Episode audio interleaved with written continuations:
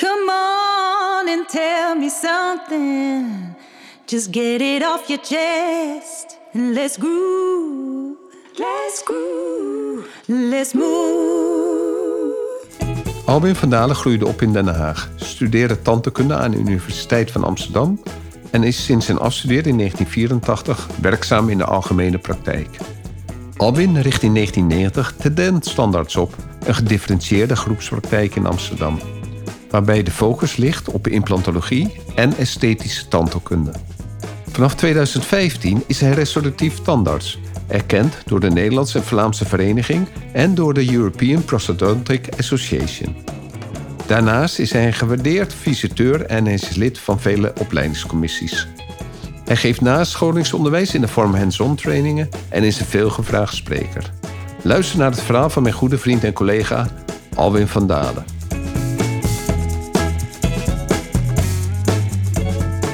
De Tandarts Podcast. De podcast vol wijsheid, tips en tricks over communicatie, teambuilding, leiderschap en het marketen van goede tandheelkunde. En bovenal jouw opstap tot financiële vrijheid en jouw succes. Welkom bij de Tandarts Podcast.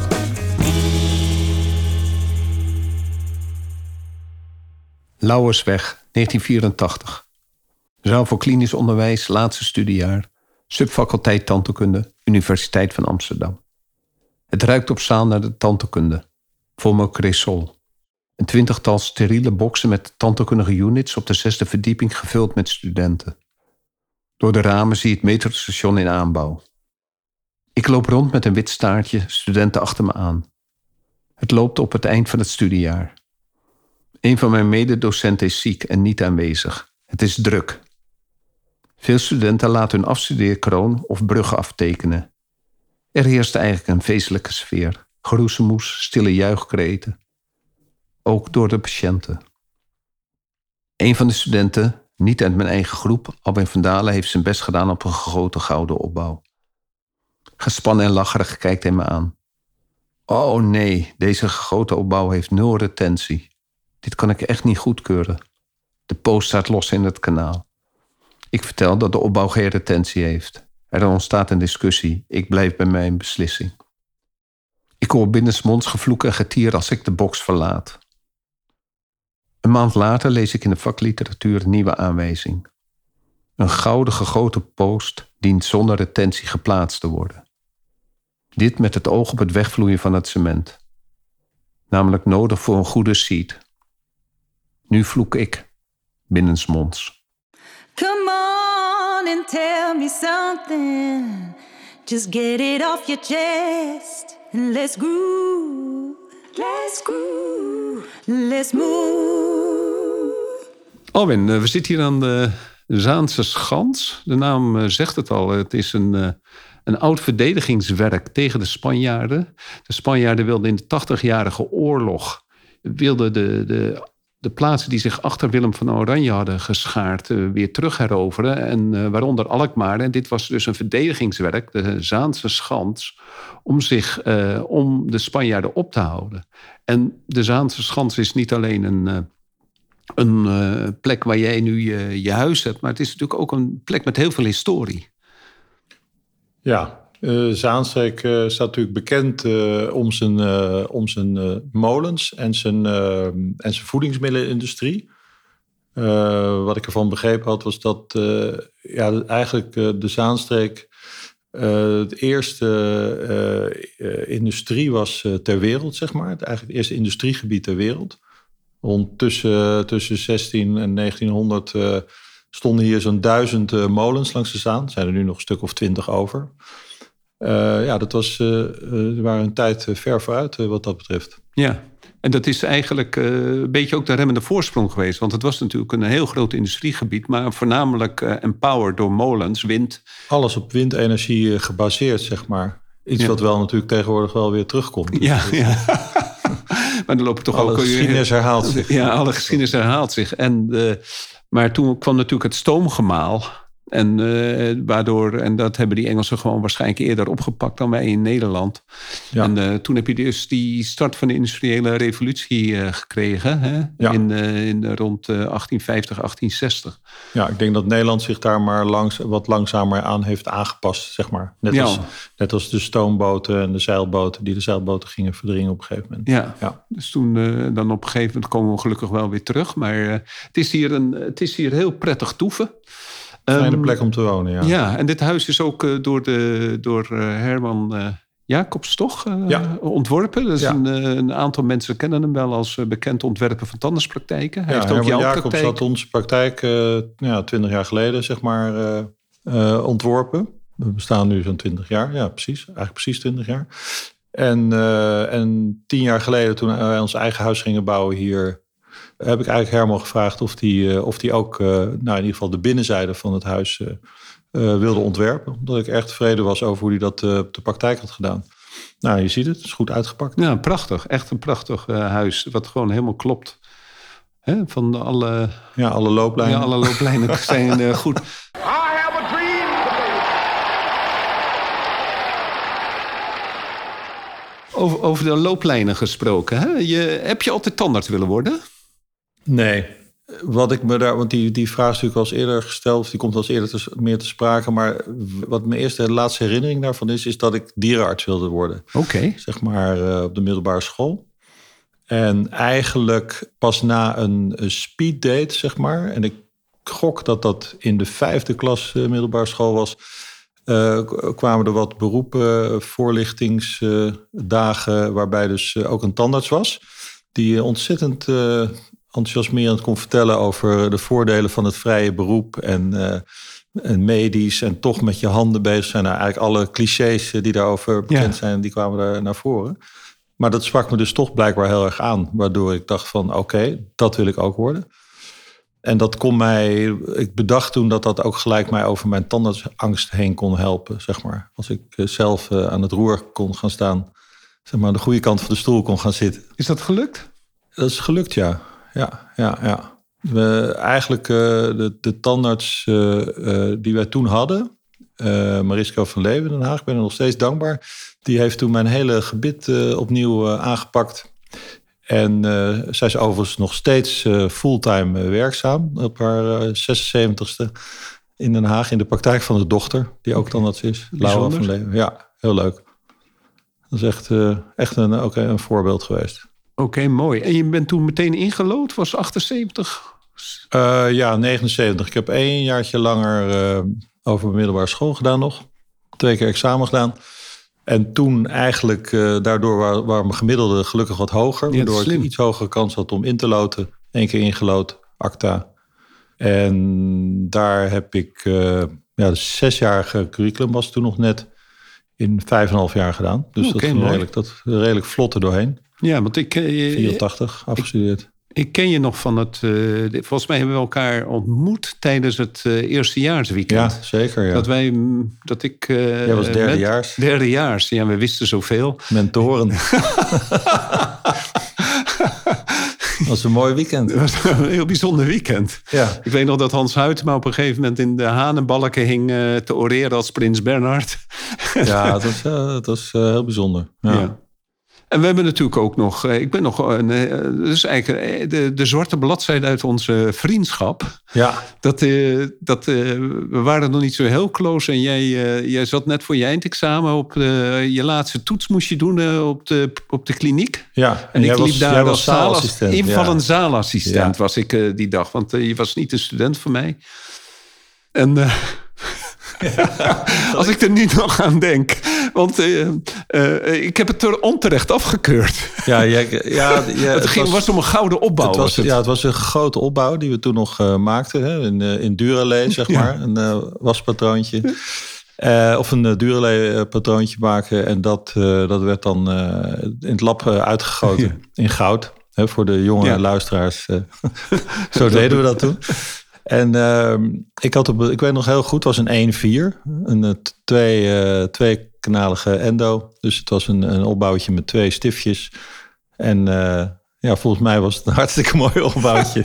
maar jij vond dat hij te los in Ja. het kanaal zat. Ja, ja. Dus jij keurde hem af. Nooit, nooit vergeten. Nee, ik ook Maar het is wel een mooie vriendschap uit ontstaan. Ja, dus dat ja. is uiteindelijk. Het heeft wel heel lang geduurd. Maar eh, het eh, grappige is dat eh, op dat moment moesten we, moest die klem zitten. En later bleek in het jaar kwamen de onderzoeken eruit dat het beter was als hij niet klem zat, omdat hij dan beter eh, Ja, nog, een fit klein, had. nog een beetje, een klein beetje ruimte voor het cement. Wat een klein beetje Ja. voor het cement. En anders dat hij altijd te hoog was. Ja. Ja. Oké. Ehm, je bent toen afgestudeerd en toen ben je, je hoefde niet in dienst. Nee, gelukkig niet. Lichting 59, Ja. dus konden gelijk aan de slag. En je bent toen begonnen. Ja, er was, een, eh, er was toen een, eh, een, overschot eh, aan tandartsen. Vestigingsbeleid, 1984. Heel veel van mijn jaargenoten zijn toen naar het buitenland vertrokken. Zeg maar. Die konden niet aan de bak in Nederland. Je kon je niet vrij vestigen. Het was allemaal zo, je mocht geen reclame maken. Het was allemaal heel, heel stringente regels. En eh, ja, Ron Fransman en ik, wij hadden ja, bepaalde plannen met hoe wij eh, de tandkunde wilden gaan doen. En wij waren ook redelijk eigenwijs in die tijd, denk ik. En we begonnen in Amsterdam, wat al helemaal vol zat met tandartsen. begonnen wij een wilde vestiging, zeg maar. We namen wel een, een klein praktijkje over van iemand. Maar dat, ja, dat bleek achteraf niet zo heel veel voeten in de aarde te hebben. Maar in ieder geval zijn we toen samen begonnen. En eh, ik weet nog, in de, hoe heet het daar? Laressenstraat? Nee, eh Apollolaan. Apollolaan. Ja, ja, ja, bij Jan Tiktak in de praktijk. Nou, mooie tijd. Pionieren. Geen patiënten, die waren er niet. En had je toen wel een hoop geld betaald daarvoor? Ja, best wel. Ja. Maar ehm, ja, we hadden toch wel een bepaald idee hoe dat opbouwde. Ron die werkte toen al op de ACTA erbij. En ik eh, zeilde vooral heel veel erbij. Dat was, eh, dat was een sport waar ik me mee bezig hield. Vrij fanatiek. Dus het, het kwam juist wel goed uit dat we samen maar één stoel hadden. En nauwelijks patiënten. hadden we veel, eh, veel vrije tijd, zeg maar. Oké. En toen? Nou, na een jaar of vijf eigenlijk. Oh, je bent zo lang ben Ja. je op de Apollo-laan vier, gebleven? Vier, vier, vijf jaar op de Polaan gezeten. Toen kwam eh, Ron ineens met het eh, idee. die had Charles Tron ontmoet in een, in, op een congres in, in Zwitserland. Samen met Hans Beekmans. En die kwamen met het plan: eh, we gaan ons verenigen, we gaan een keten oprichten. Ja. Nou, die bestonden toen nog helemaal niet. Nee. En, eh, Nee, want Horizon was relatief Ja. groot in Amerika. in Amerika hè? bestond het wel al natuurlijk. Alles komt in Amerika wat, wat eerder dan, eh, dan bij ons. En ehm zij hadden Charles Tron eh, naar Nederland gehaald. Met het idee om in Nederland de eerste tandheelkundige keten te beginnen. De krachten te bundelen. Met de verzekeraars praten. Een eigen tandtechnisch laboratorium. We hebben ook gerealiseerd. Op zich denk ik waren we onze tijd redelijk vooruit.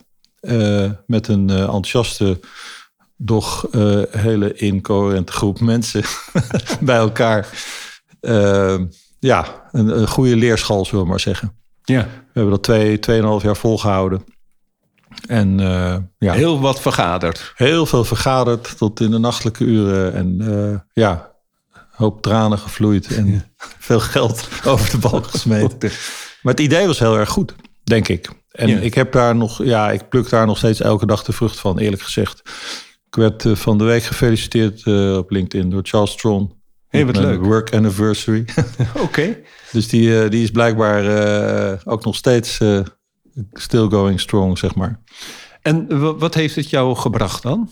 Nou ja, de manier van denken over hoe je je praktijk organiseert. En, hè, want het is natuurlijk mooi om met het vak bezig te zijn. Dat is eigenlijk het allerbelangrijkste. Maar ja, je moet het ook nog organiseren. Eh, hoe je het dan uit gaat voeren. En dat, eh, ja, daar hebben we in die tijd heel veel geleerd. Het werken in shifts. Efficiënt omgaan met je tijd. Indelen van je agenda's. Nou, ik hoorde laatst podcast eh, met Rolf. Die zat weliswaar niet, niet bij Amphion. Maar ja, heeft er wel ook heel goed naar geluisterd. En, en, eh, en heeft dat ook eh, heel ver uitgebouwd, zeg maar. En dat hebben wij ook geprobeerd.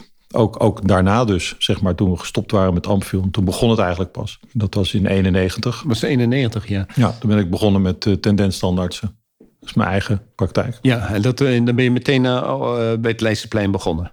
Nee, nee in de, dat was in de Laressenstraat, zeg maar. Dat was eigenlijk de oude praktijk van, van, van Aalten en Kroesen. Die zaten ook bij Amphion. Dus, dus wij zijn eh, verhuisd eigenlijk van de, van de Apollolaan naar de Laressenstraat. Om eh, eh, daar een grotere praktijk, dus, nou, was vier stoelen, viel nog wel mee.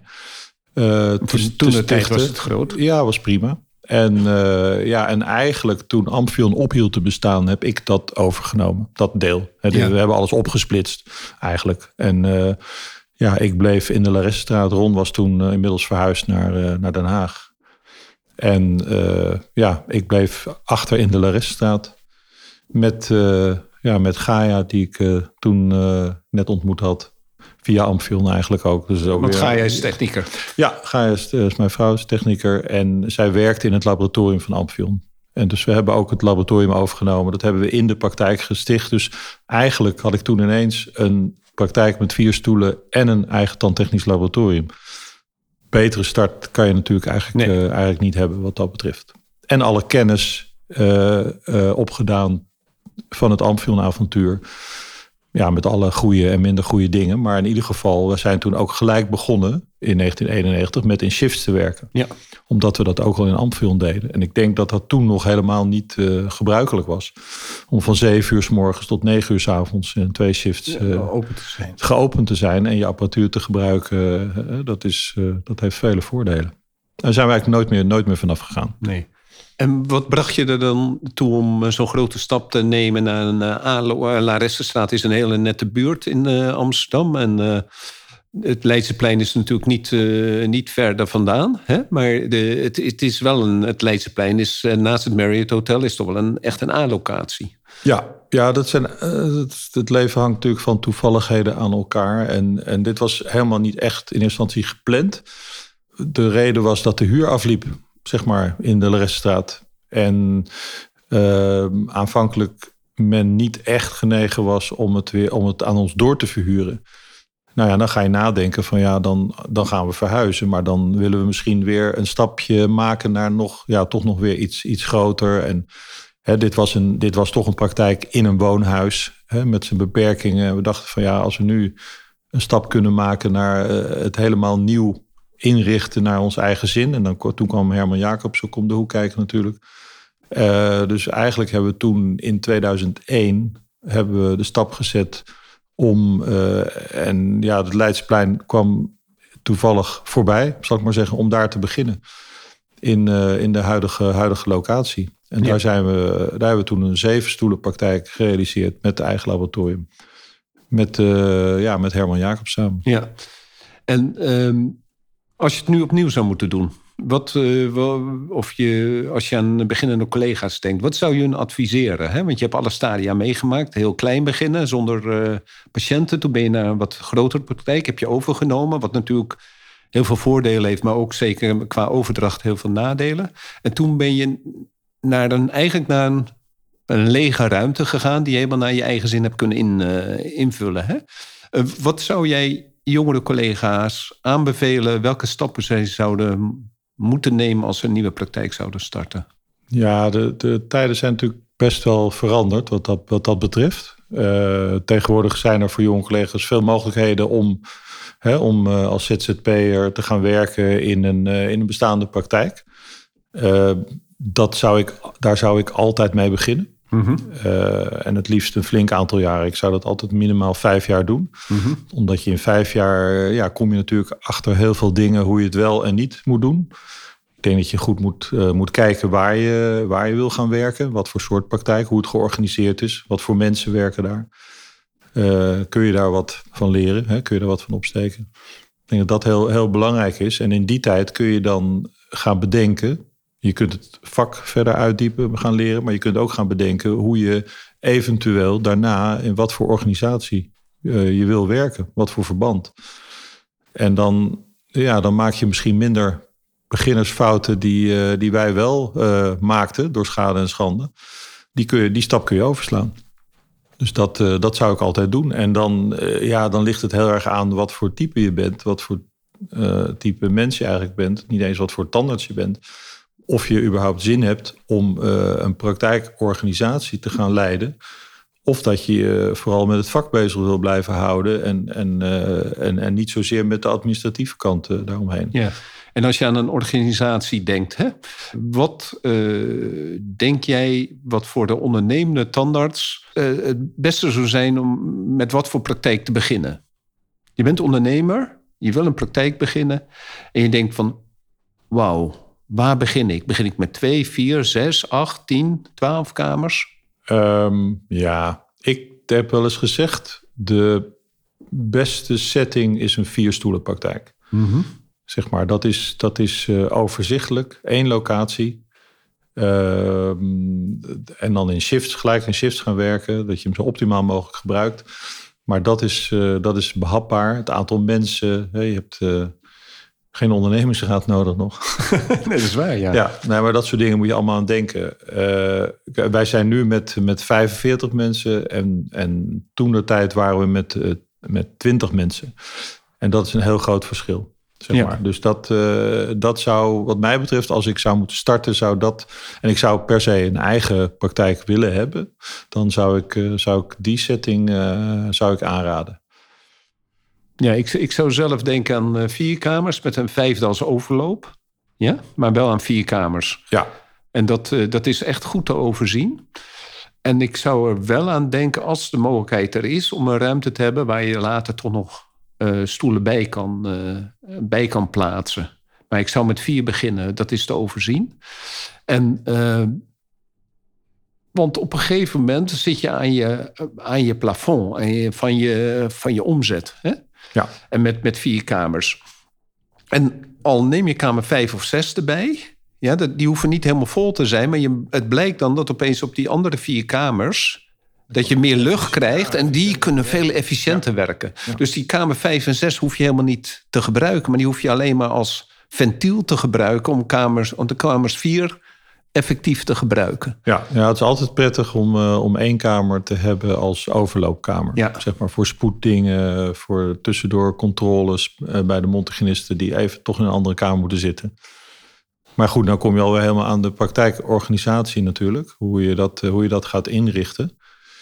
Sowieso zou ik altijd gelijk beginnen met in shifts te werken. Mhm. Om alles efficiënt, zo efficiënt mogelijk te gebruiken. Je hebt maar één kans natuurlijk, hè? Ja. Want als je het, eh, als Nou, je wij het hebben na dat- twee jaar het wil doen, wordt het opeens moeilijk. eh, met ja, wij, hebben, wij hebben die stap Ja. wel moeten maken natuurlijk. Ja. Toen met Amphion Ja. hebben wij gezegd van eh, we gaan in shifts werken. Zeven uur per dag in plaats van acht uur. Dus een Mhm. uur minder per dag werken. Met hetzelfde salaris hebben we toen aangeboden.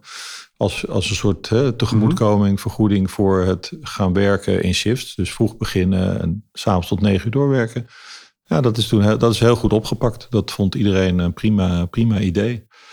En op een gegeven moment weet men ook niet beter meer natuurlijk. Maar het is ook heerlijk om om twee uur thuis te zijn en dan Ja, te weten dat je een middag en ja. een avond Ja, eh, voor je hebt. En omgekeerd. S morgens vroeg opstaan is soms een dingetje. Maar goed, dat is eh, allemaal een kwestie van gewenning natuurlijk. En wat belangrijk is, is om gelijk te beginnen met mondhygiënistes te werken. Dus zeg maar, bij ons is altijd een regel geweest dat eh, elk tandartsuur, zeg maar, staat een mondhygiëneuur tegenover. Dat is altijd 50-50 geweest vanaf 1989 tot nu toe. Zeg maar, dat is de motor van onze praktijk geweest. De preventie mondhygiëne. Ja. En eh, bedoel je eh, dan met motor het, het feit dat je eh, gewoon daardoor ook goede tandheelkunde kan doen als standaard? Ja. Of bedoel je het als motor dat het omzet genereert? Ja, god, alles genereert omzet, maar het, het gaat erom wat je ermee bereikt, zeg maar. En door dat alle patiënten eh, naar de mondhygiënist gaan, is dat eigenlijk onze zekerheid dat die mensen ook regelmatig, dat je die regelmatig ziet, dat die regelmatig terugkomen. Die mensen gaan, en dat varieert tussen één keer per jaar, twee keer per jaar, drie keer per jaar of vier keer per jaar, gaan die mensen krijgen afspraken, steeds weer vooruitgepland door de mondhygiëniste zelf. Wij hoeven dus ook geen oproepkaartjes te sturen of iets dergelijks. Ehm, eh, sowieso gaat dat tegenwoordig natuurlijk allemaal via e-mail en, en eh, sms. Maar de mondhygiënistes maken de volgende afspraken. En wij zijn ook helemaal niet bezig met periodiek mondonderzoek. Dat eh, hoeveelheid daarvan of, of eh, eh, dat dat werk genereert of dat soort dingen. Daar zijn we helemaal niet mee bezig. Bij ons zijn eigenlijk de, de en de preventieassistenten...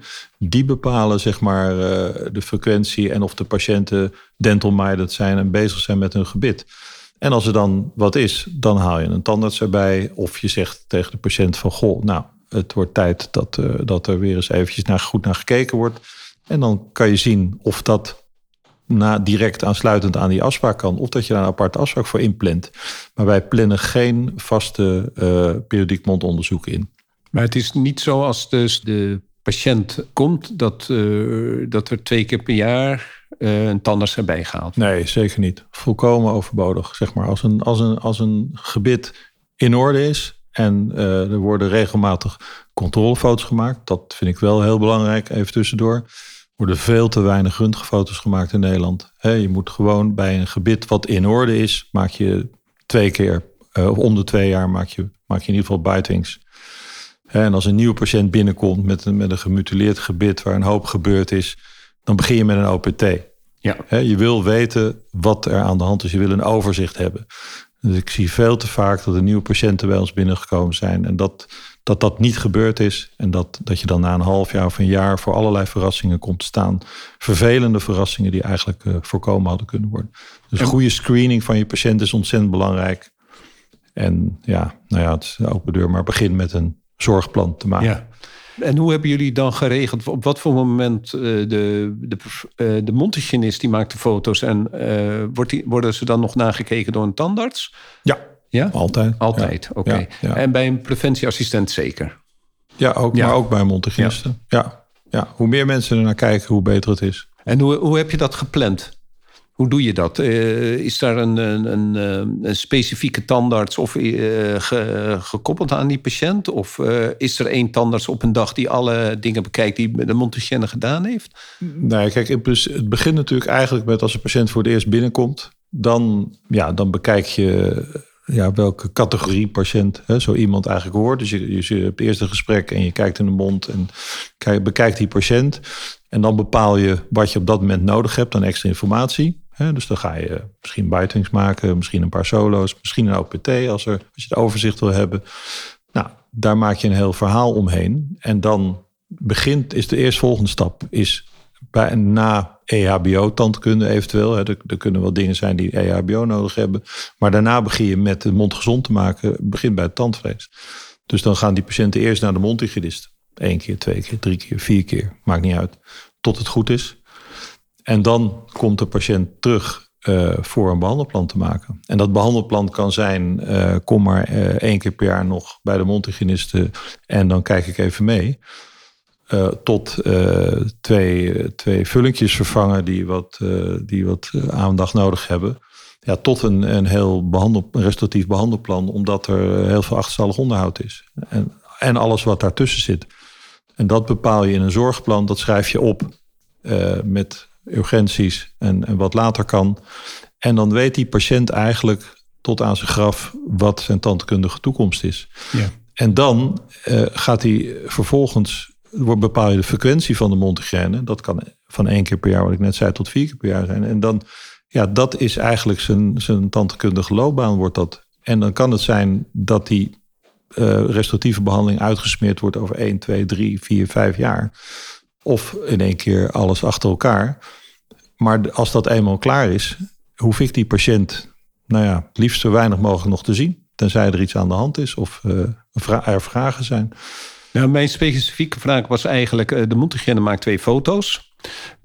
Hoe is de organisatie uh, georganiseerd dat een tandarts er naar kijkt? Maar dat is bij een patiënt die eigenlijk helemaal onder controle is, ja. waar alles in orde is. En eigenlijk wil je gewoon na twee jaar op een biting zien of alles nog goed functioneert. Ja. Dus waar zit, want daar zitten slippage in, hè? Daar, nee, daar zit, nee, dus ik ben benieuwd hoe jij dat, hoe, hoe ja, jullie we dat met Simplex. Er zit een heel eenvoudig tooltje in waarin je, waarin je aan, de, aan de tandarts aangeeft van ik heb uh, bitings gemaakt. Uh, kun je die bekijken. Oké, okay, maar dan heb maar is die, die, die uh, worden maar, niet afgevinkt, die buitings, voordat ze bekeken zijn. Ja, maar ik, mijn vraag is dus meer van: um, is dat zo dat, je, dat de tandarts gekoppeld is aan de. Uh, is de patiënt ja. gekoppeld aan, de, aan een bepaalde tandarts? Ja. En dat een bepaalde bij, tandarts altijd die buitings. Ja, bij voorkeur okay, wel. Ja, ja, okay, of met dus, kleurtjes. ja, die, die, die, patiënt moet een vast aanspreekpunt hebben. Dat is heel belangrijk. Die moet een vertrouwensrelatie hebben. Vaak ook dezelfde mondhygiënisten trouwens, of preventieassistenten, want iedereen heeft zijn voorkeuren. Dus het is altijd goed om er een, eh, een, een flink aantal in de praktijk te hebben, zodat mensen kunnen kiezen tussen de soort van eh, behandeling die ze willen. En dat geldt natuurlijk ook voor tandartsen. De ene patiënt wordt meer aangesproken door, de, door een zachtaardige tandarts, de andere wil een wat hardere hand of wat duidelijker. Of Ja. Wat, ja. Dat, is, dat, dat verschilt eh, enorm. De patiënt kunt natuurlijk heel moeilijk bepalen wat de kwaliteit van de tandheelkunde is, maar wel wat de kwaliteit van de communicatie is, of die hun aanspreekt. Ja, of het een goed En daar moet je is. altijd in meegaan. Je moet altijd zorgen dat de patiënt zich op zijn gemak voelt eh, bij de tandarts. Dan nemen ze het meest het makkelijkste aan. Natuurlijk, dat is zo. Ja. Een relatie is heel belangrijk. Ja. Maar goed, de, de, de mondgister geeft dus aan, er zijn foto's gemaakt. Die foto's zijn eigenlijk gemaakt in opdracht van de tandarts. Want die tandarts heeft twee jaar geleden aangegeven... dit is een laag risico patiënt, dus ik wil graag over twee jaar weer bitings hebben. Dat is eigenlijk een opdracht aan de mondgister om die Dus foto's stond- te maken. het twee jaar stond al. Het stond al in de kaart. Ja. Oké, heel goed. ja.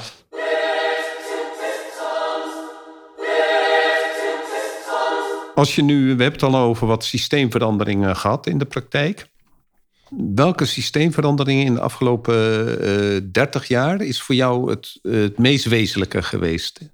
Is dat de, de in chips werken? Ja. Of eh, de, de volledige, afhank, of, eh, volledig alles overdragen aan een mondhygiënist en de preventieassistent? Nou, die twee dingen eigenlijk. Zeg maar, dat, dat is de motor van de praktijk geworden. Zeg maar. Het werken in shifts, waardoor je meer tijd per patiënt kan nemen en efficiënter met je materiaal en je spullen omgaat. En eh, dat alle patiënten f- eh, naar de mondhygiënist gaan. Ja. En dat dat dus, het, ook de herhaling zit daarin. Hè? ja. Everybody get down! It's about to get real in here! Wat is eh, de grootste struggle in de praktijk die je eh, gehad hebt of die je nu hebt? En die je hebt overwonnen of die je gaat overwinnen? Ja, dat is natuurlijk ook eh, een beetje een open deur. Dat is eh, wet en regelgeving. Ja? en eh, tariefstructuren, zeg maar. Die, dat zijn een enorme beperkende eh, factor voor de ontwikkeling van ons vakgebied. Ja, dat geldt natuurlijk voor de hele gezondheidszorg. Nederland is wat dat betreft, vind ik, een, een derde wereldland, zeg maar. Hè, iedereen heeft altijd eh, enorm de mond vol van eh, hoe goed en gestructureerd gezondheidszorg in Nederland is. Ik denk op sommige punten dat dat helemaal niet eh, zo is. Ja, waarbij ook nog zo is dat, eh, dat eigenlijk tandheelkunde eh, nauwelijks of niet onder gezondheidszorg valt in Nederland. Het wordt gezien als een luxe product wat je aanvullend moet verzekeren. Ehm, ja, ik vind dat een hele, hele slechte ontwikkeling. En dat heeft, heeft niks te maken met, eh, met het inkomen van wat je uit de tandheelkunde genereert. Want iedereen zorgt goed voor zichzelf. Hè. De, de- bij de congressen zijn, als je op het parkeerterrein kijkt, hè, alle tandartsen rijden in een, eh, in een hele, mooie, auto. mo- hele mooie auto. Eh, Daar, daar gaat het helemaal niet om. Het gaat niet om, want, want iedereen zorgt toch wel voor zichzelf dat hij een goed inkomen eruit haalt. Maar het gaat er meer om van hoe is het tandheelkunde gestructureerd en hoe kun je kwalitatief goede tandheelkunde leveren en hoe kun je innovaties doorvoeren in de tandheelkunde. En dat wordt nu enorm eh, geremd eigenlijk. Nou, we zitten aan een ongelooflijk glazen plafond. Hè? Als je bekijkt hoe wij natuurlijk in de 70 jaren toch wel vooruit liepen. Met, samen met de Scandinavische landen eh, op het gebied van de tandheelkunde. Dat is dat we worden nu links en rechts door allerlei landen ingehaald. Hè? Waar, eh, die gewoon veel vrijer zijn. Waardoor je dus ook mensen kunt krijgen die, die echt verdetters kunnen worden op het gebied van de tandheelkunde. Ja, ik, eh, eh, ik ben lid van een paar eh, zeg maar wetenschappelijke verenigingen, ook internationale wetenschappelijke verenigingen. En ja, daar zie je eigenlijk zelden of nooit dat daar Nederlandse sprekers zijn, Nederlandse belangwekkende sprekers. Het zijn altijd, altijd buitenlanders. Of dat nou eh, Amerikanen zijn, Italianen, Brazilianen. Brazilianen, Oekraïners, eh, ja, Oekraïners, noem maar, noem maar op. Roemenen. Hè? Alle landen hebben zo hun, eh, hun toppers op dat gebied. En ja, Nederland blijft daar toch een klein beetje aan achter. We hebben ze wel, denk ik. Maar het is wat, het is wat kneuteriger in Nederland. Ehm, een gebeurtenis waar je iets de hard way leerde. Waardoor je je leven veranderde. Ja, dat is niet, dat is niet eigenlijk één ding, zeg maar. Eh, als je het over, over, het over het vak hebt, denk ik dat, dat alle tandarts eh, zeg maar, eh, fouten maken, zeg maar. Alleen het gaat erom als je die fouten maakt, dat je die ook durft toe te geven. Dat is eigenlijk heel belangrijk. En ook richting patiënt, dat je de patiënt eigenlijk centraal stelt daarin. Dus dat je het regelt met de patiënt als je een fout maakt. Eerst geef je het toe, je regelt het en dan uitgaande van het perspectief van de patiënt en niet vanuit jezelf denken. Wat op zich heel erg logisch, is. Hè? Dat je, dat, je gaat toch een beetje in de verdediging. Dat doet iedereen. Van ja, nee, ik heb het toch wel goed gedaan of dit of dat. En dat moet je soms uh, kunnen laten varen, zeg maar. En even daar buiten treden. Zeggen van, ik heb het gewoon fout gedaan en hoe gaan we het oplossen? Ja. Kom daar eigenlijk op, omdat ik, ik ben ook uh, zeg maar deskundige voor de KMT. Onafhankelijk deskundige om klachten te beoordelen. En eigenlijk zie je bij terechte klachten. Want er zijn naast terechte klachten een heleboel onterechte klachten. Nou, dat is ook mooi om daarmee bezig te zijn, om die uit te filteren. Hè, om dan, en dan de patiënt te, te, te verduidelijken dat ze het, bij het niet bij het rechte eind hebben. Maar er zijn natuurlijk altijd ook een aantal terechte klachten. En dat gaat eigenlijk in 9 van de 10 keer over communicatie. Dat, uh, dat tandartsen volharden in het niet toegeven dat ze, dat, ja, dat ze iets fout gedaan hebben. Ja. En daar heb ik zelf, uh, ja, als je het over de hardware hebt, uh, natuurlijk in 35 jaar tijd uh, ook wel een paar voorbeelden van gehad. Maar het is ja, niet je, één je ding, maar het ook met een... high-level tandheelkunde. Het is ook niet de makkelijkste tandheelkunde die jij in jouw groep hebben gedaan op de, op, de, op de VU en op de... Ja, nee, je probeert dan altijd het, het beste eruit te halen. En ja, soms vergalopeer je jezelf ja. in. Nou, maar daar, daar, daar leer je van. Dat is heel leerzaam. Maar het is niet alleen jij als standaard je vergalopeert, maar dat je te veel rekent op het lichaam van de patiënt. He, zeker in de implantologie met bot opbouwen. Soms wil het bot gewoon niet meewerken. Nee, nee, nee ja, dat, dat leer je ook door uh, schade en schande. Ja. ja. De zeven zwoele vragen. Wat is het, uh, je favoriete levensquote? Uh, ja, nou ja, dat zijn er eigenlijk een, dat zijn er, dat zijn er een paar. Barst los. Huh? Uh, nou, mijn algemene motto is eigenlijk dat het leven is te kort om slechte wijn te drinken. Dat is een hele fijne. Ja, dat, uh, dat gaat in het algemeen. Als, het, als we het toespitsen op de tandheelkunde... Uh, is eentje die ik ook gebruik zelf in mijn lezing... is You're gonna need a bigger boat. Dat is een beroemde quote uit de film Jaws... Hè, waarin Roy Scheider in één keer een enorme haai op ziet doemen achter het bootje en naar de kapitein loopt en zegt van you're gonna need a bigger boat. En dat is eigenlijk een, een beetje een analogie voor, ja, voor jonge collega's met name, dat je als je van de universiteit komt, dat je verre van uitgeleerd bent en dat je eigenlijk moet zorgen dat je meer bagage krijgt tot je neemt, tandkundig, uh, via nascholing, et, et na- en bijscholing. Je omringen met, met goede mensen. Dus een, een team vormen, interdisciplinair team vormen met, met, de, met de goede mensen die jou aanspreken, waar je wat van kan leren. een studieclub vormen, waarin je regelmatig bij elkaar komt, tandkundige problemen bespreekt.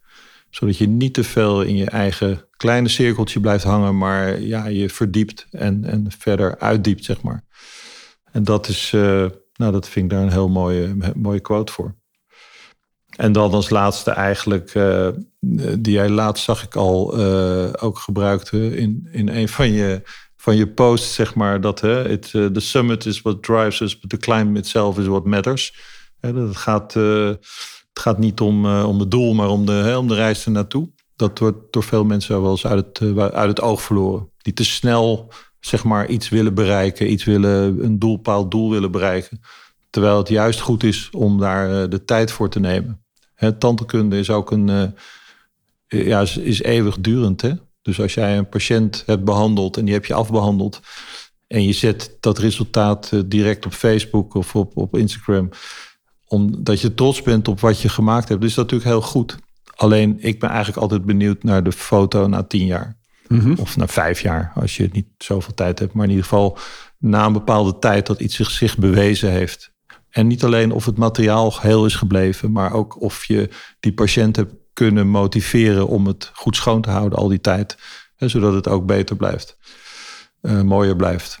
Dat, dat is, daar, daar spreekt eigenlijk veel meer in. Dus, eh, dus als ik, ik post maar heel zelden wat op eh, Instagram. eh, Ik ben een beetje lui. Maar als ik, als ik wat post, dan probeer ik toch altijd wel een, een minimaal vijf of tien jaar eh, follow-up eh, te laten zien. Ja. Omdat daar zoveel meer uitspreekt. Zoveel, daar kan je zoveel meer aan zien. Dan als de verf nog eh, nat is. Ja, ja, ja, ja, ja. Dan ruikt alles lekker. Ja, dan ruikt alles lekker, ziet alles er mooi uit. En is die patiënt blij. Maar na, het- na, na het eerste chipje, of het, eh, hè, dan worden ze wat minder blij. Ja, Oh, en eh, welk boek lees je nu? ja dat, is, dat is een mooie vraag. Ik, eh, ik, ik lees eigenlijk geen boeken. Dat is mooi. Je, eh, je luistert alleen mijn podcast. Wat dat betreft, ja, ik lijk een beetje op Giant, zeg maar. Die, eh, die, die zei ook eh, dat hij niet zo heel veel le- leest. Volgens mij is het laatste boek wat ik gelezen heb, is Ik Jan Kramer in eh, 1977 voor mijn boekenlijst. En toen dacht je, Dat nou, prachtig, prachtig, prachtig boek. Het, het grappige is dat ik hem later zeg maar als, als, als patiënt in de praktijk heb gekregen. Dus ik zie hem, eh, ik zie hem heel regelmatig. Fantastische, fantastische kerel. een fantastische schilder, hè? Je hebt Ja. ook een heel mooi eh, schilderij van hem gekocht. Ja, wat hier, eh, hier hangt. eh, ja, ja, ja, de golven, mooi. Ja. Ja. En zijn zoon is, on- is, is ondertussen beeldhouwer, zeg maar, van, van architect. eh, beeldhouwer geworden. Het is toch in de voetsporen van zijn vader. We hebben daar ook een mooi, mooi beeldje staan. Maar om over dat lezen terug te komen. Ik lees eigenlijk alleen maar vakliteratuur. En eh, wat daarmee te maken heeft, zeg maar. Dus ik heb wel een aantal boeken nu, zeg maar, nou niet op mijn nachtkastje, maar op mijn bureau liggen. Waar ik nu in bezig ben en door geïnspireerd word. Dat is eh Biomimetic Restorative Dentistry eh, van, van Manje en Belser. Het nieuwe boek. Net nieuw, het nieuwe boek uit. Fantastisch mooi. Hoewel ik op zich niet zoveel heb met biomimetische tandheelkunde.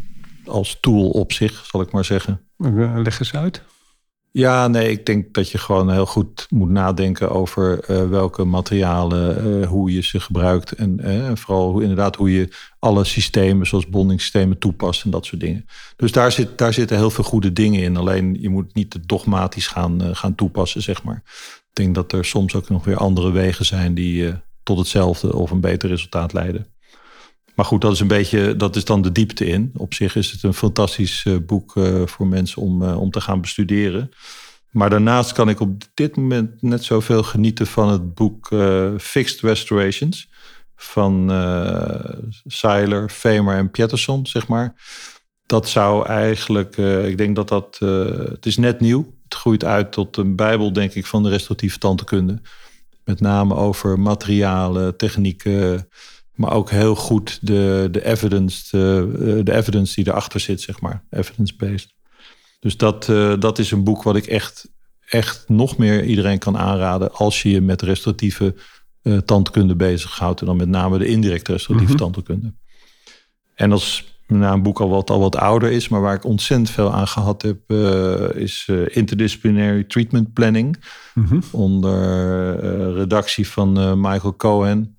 Waarin grootheden als, als John Coyce en eh, noem maar op eh, eh, hun bijdrage geleverd hebben op het gebied van interdisciplinaire tandkunde.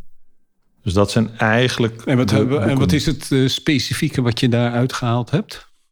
Ja, dat is toch ehm, het vormen van een interdis- interdisciplinair team, zeg maar. Dus als je als je je gaat bezighouden met wat uitgebreidere restauratieve tandheelkunde, dat kun je niet alleen, zeg maar. Dus dat, dat moet je in teamverband doen. En dan interdisciplinair en niet multidisciplinair. Dus niet de patiënt van het kastje naar de muur sturen, van de ene specialist naar de andere. Maar samen die patiënt bekijken en samen een plan maken en samen dat oplossen. Ook samen brainstormen op de oplossing. Samen brainstormen over de oplossing. Ja, een beetje wat wij in het VU-team Ja. eh, deden, zeg maar. Dat je één patiënt ziet met, met vijf specialisten op dat moment. En eigenlijk tot een, eh, tot een eh, sluitend behandelplan komt. Dat, dat hebben we eigenlijk een beetje afgekeken van een studiegroep uit, uit Seattle. Van Frank Speer, Dave Matthews en, Vince Kokic. Die, die hebben dat al in de jaren, jaren 70, eh 80 eh, opgericht, zeg maar. En ja, daar hebben, we, daar hebben we echt heel veel van geleerd. En, en eigenlijk wilden wij dat zelf ook op die manier gaan doen. En eh, ja, toen zijn we eigenlijk begonnen eh, op de VU om dat eh, zeg maar in een soort interdisciplinair spreekuur te gieten.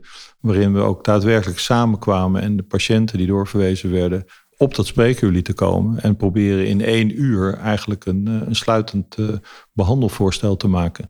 Wat daarna natuurlijk nog weer uitgewerkt moet worden. En iedereen gaat dan wel zijn ding doen, maar constant in overleg met elkaar. En het was samen met eh, implantoloog Ronnie Gounet, Ja, Ronnie Groenet, orthodontist uh, Sandy van Teeseling, eh, Kaakchirurg. Bert- kaakchirurg Bert Schulte en eh Chris eh, ten Bruggekaten. Ja. Ook kaakchirurg, ja.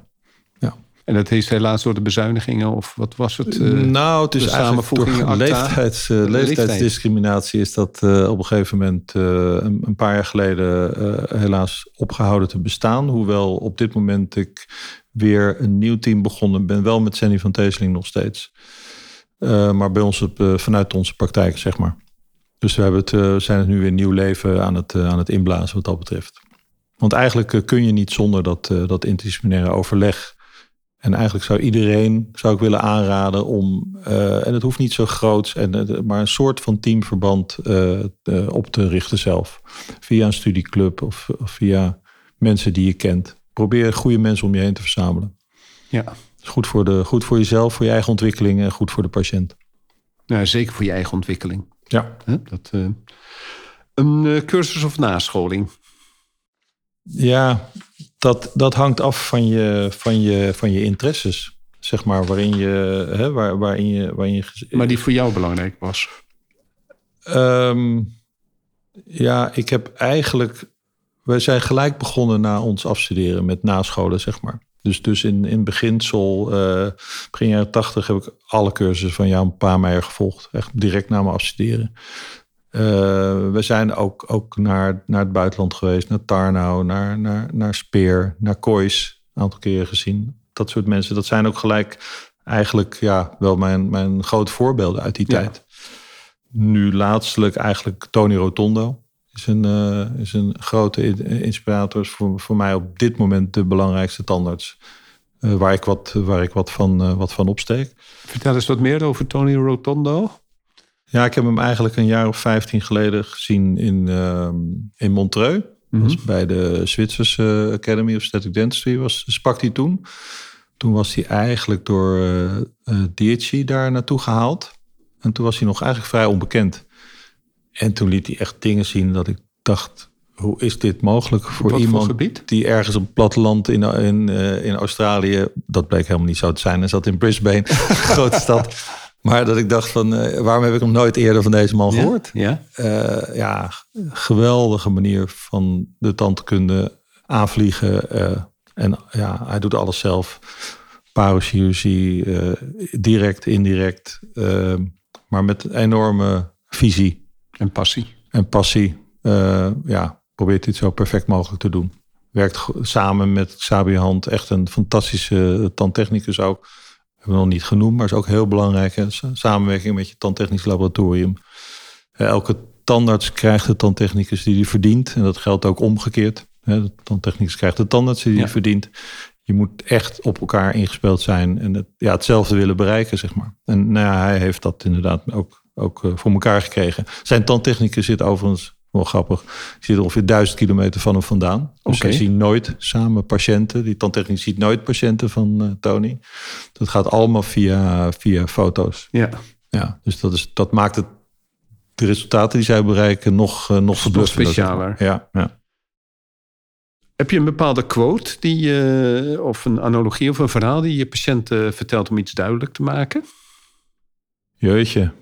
Ja. Ja, dat wisselt nog alles in de tijd. Vertel er één. Wat ik nu eh, wel eens... Ik vergelijk... ehm, ik probeer wel de patiënten deelgenoot te maken... zeg maar, van het probleem van hun gebit altijd. Want de patiënt is, geen, geen, is een leek. Maar die kun je wel toch... eh, zeg maar, door goed beeldend uit te leggen... kun je deelgenoot maken van hun tandkundig probleem. Zodat ze ook zelf mee aan de oplossing denken en werken, zeg maar. Maar als het over onderhoud gaat, dan vergelijk ik eigenlijk gebit met een auto. Oké. Eh, ik zeg van ja, je, eh, als, je kunt doorrijden tot hij ermee stopt. Eh, en dan, ja, dan zijn vaak de, de, de problemen groot en de kosten groot. Of je staat stil langs de weg ergens. en Een wiel valt eraf. Ehm, en je kan beter eigenlijk regelmatig onderhoud plegen. En ook dingen die je aan de oppervlakte niet direct ziet, toch oplossen, zodat je nooit stil komt te staan. En eigenlijk je langer doorrijdt in een mooie auto voor minder kost. En dat geldt eigenlijk voor het gebit, eh, gebit ook. En dat is eigenlijk een analogie die patiënten altijd snappen. Want Die snappen ze altijd. bijna iedereen rijdt auto. En die APK komt altijd eerder dan ze denken. Ja, ja, ja, ja. Welke drie dingen adviseer je een startende of studerende collega? Ja, dat, dat, dat zijn er wel veel meer dan drie eigenlijk. Maar Graag. we moeten, moeten eh, iets uitpakken, toch? Eigenlijk de eerste, maar dat is eigenlijk voordat je een collega bent, is dat je tijdens je studie eh, moet zorgen dat je ergens in een tandartspraktijk, en dan het liefst een praktijk die je aanspreekt natuurlijk, met de manier van werken, eh, eh, gaat werken als student. Dat heb ik zelf ook gedaan, zeg maar. Begin 80 jaar ben ik eh, bij Frans Berghout in de Schubelstraat eh, terechtgekomen als student. Aan de stoel gezeten, afzuigen, vasthouden. Meekijken over zijn schouder. Zien eh, hoe, eh, hoe, hij het, eh, hoe hij het deed. Dat heeft me toen wel eh, tijdens mijn laatste jaar van mijn studie gevormd. Dat ik dacht, wacht even, dat is, in de praktijk gaat het heel anders dan, dan op de universiteit. En ehm, dus dat is beter dan in de horeca te gaan werken om daar een paar cent te verdienen. Kan je beter eh, in een tandartspraktijk eh, je diensten aanbieden. Er is altijd heel veel vraag naar. Wij hebben ook altijd minimaal vier, vijf, zes eh tandkundestudenten rondlopen. Nou ja, dus het mes snijdt aan twee kanten. Je verdient wat bij en je leert ontzettend veel bij. Als je daarvoor open staat natuurlijk. Dus dat is de eerste tip. Ehm, nou ja, we hebben daar hebben we het al over gehad. Hè, over dat interdisciplinaire team te vormen of een studieclub te vormen. Blijf niet in een te klein eh, cirkeltje hangen. Hè. Probeer echt eh, uit te breiden. Ga naar eh, wetenschappelijke verga- Word lid van wetenschappelijke verenigingen. Ga naar de congressen, ga naar de vergaderingen. En je leert daar ontzettend veel. Niet alleen van de verhalen, maar ook in de, in de wandelgangen. En je leert je, je, je netwerk uit te breiden. En, en, en hoort van andere mensen hoe zij bezig zijn met het vak. Dat is denk ik heel erg belangrijk. Je ziet eigenlijk altijd dezelfde mensen, dezelfde koppen. Gelukkig wel steeds meer eh, jongere collega's ook, zeg maar in de, in de verenigingen waar ik dan in ieder geval lid van ben. Dus dat is belangrijk. En ja, voor je, wat betreft je tandheelkundige handelen, ehm, wees niet eh, te dogmatisch. Ga niet te dogmatisch bezig zijn. Eh, durf buiten de lijntjes te kleuren zoals Jules Deelder het mooi zei, hè, binnen de perken zijn de mogelijkheden even onbeperkt als daarbuiten. Probeer het zo te benaderen. Ja. En heb je daar nog een voorbeeld van? Wat je daar precies mee bedoelt? Met dat laatste? Niet te dogmatisch zijn? Nou, word geen one-issue tandarts, zeg maar. Van ik doe altijd alles met composiet. Want eh, indirect is niet goed. Of nog erger andersom. Ik doe altijd alles indirect, want composiet werkt niet. Of dit of dat. Of ik doe altijd de implantaten, want uh, etsbruggen doen, die werken niet. Het is gewoon niet zo. Maar het is, je beperkt daardoor jezelf uh, enorm uh, in, in je handelen. En, en je houdt de, de patiënt, onthoudt de patiënt goede oplossingen ja. voor de problemen in zijn gebit. Het kan zelfs zo zijn dat in één, één te restaureren dentitie, zeg maar, alle soorten tandheelkunde voorbij dienen te komen. Een implantaat kan niet altijd, is niet altijd wenselijk. Nou, dan moet je dus dan moet je een ander instrument hebben om, uh, om tot een goed einde te brengen.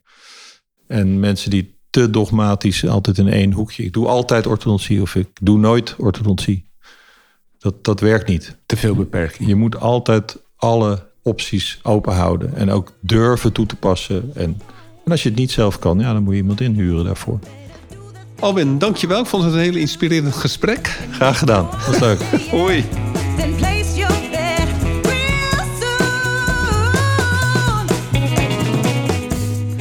Super dat je weer luistert naar een aflevering van de Tandarts Podcast. Ik zou het zeer op prijs stellen als je een review achter zou laten.